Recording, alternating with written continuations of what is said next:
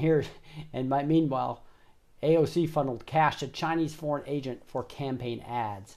During her bid for reelection in 2022, Representative Alexandra Ocasio Cortez paid for advertising in a newspaper registered as a Chinese foreign agent.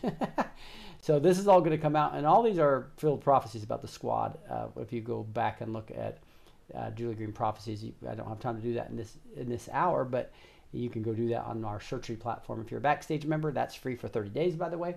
Uh, awesome ministry. You get a lot of time with me before and after shows to get my um, personal um, information and, and, take on different things that I can't do on the show. We talk a lot about that off off off uh, site, and again, I'm on nearly every night after the show for a significant amount of time.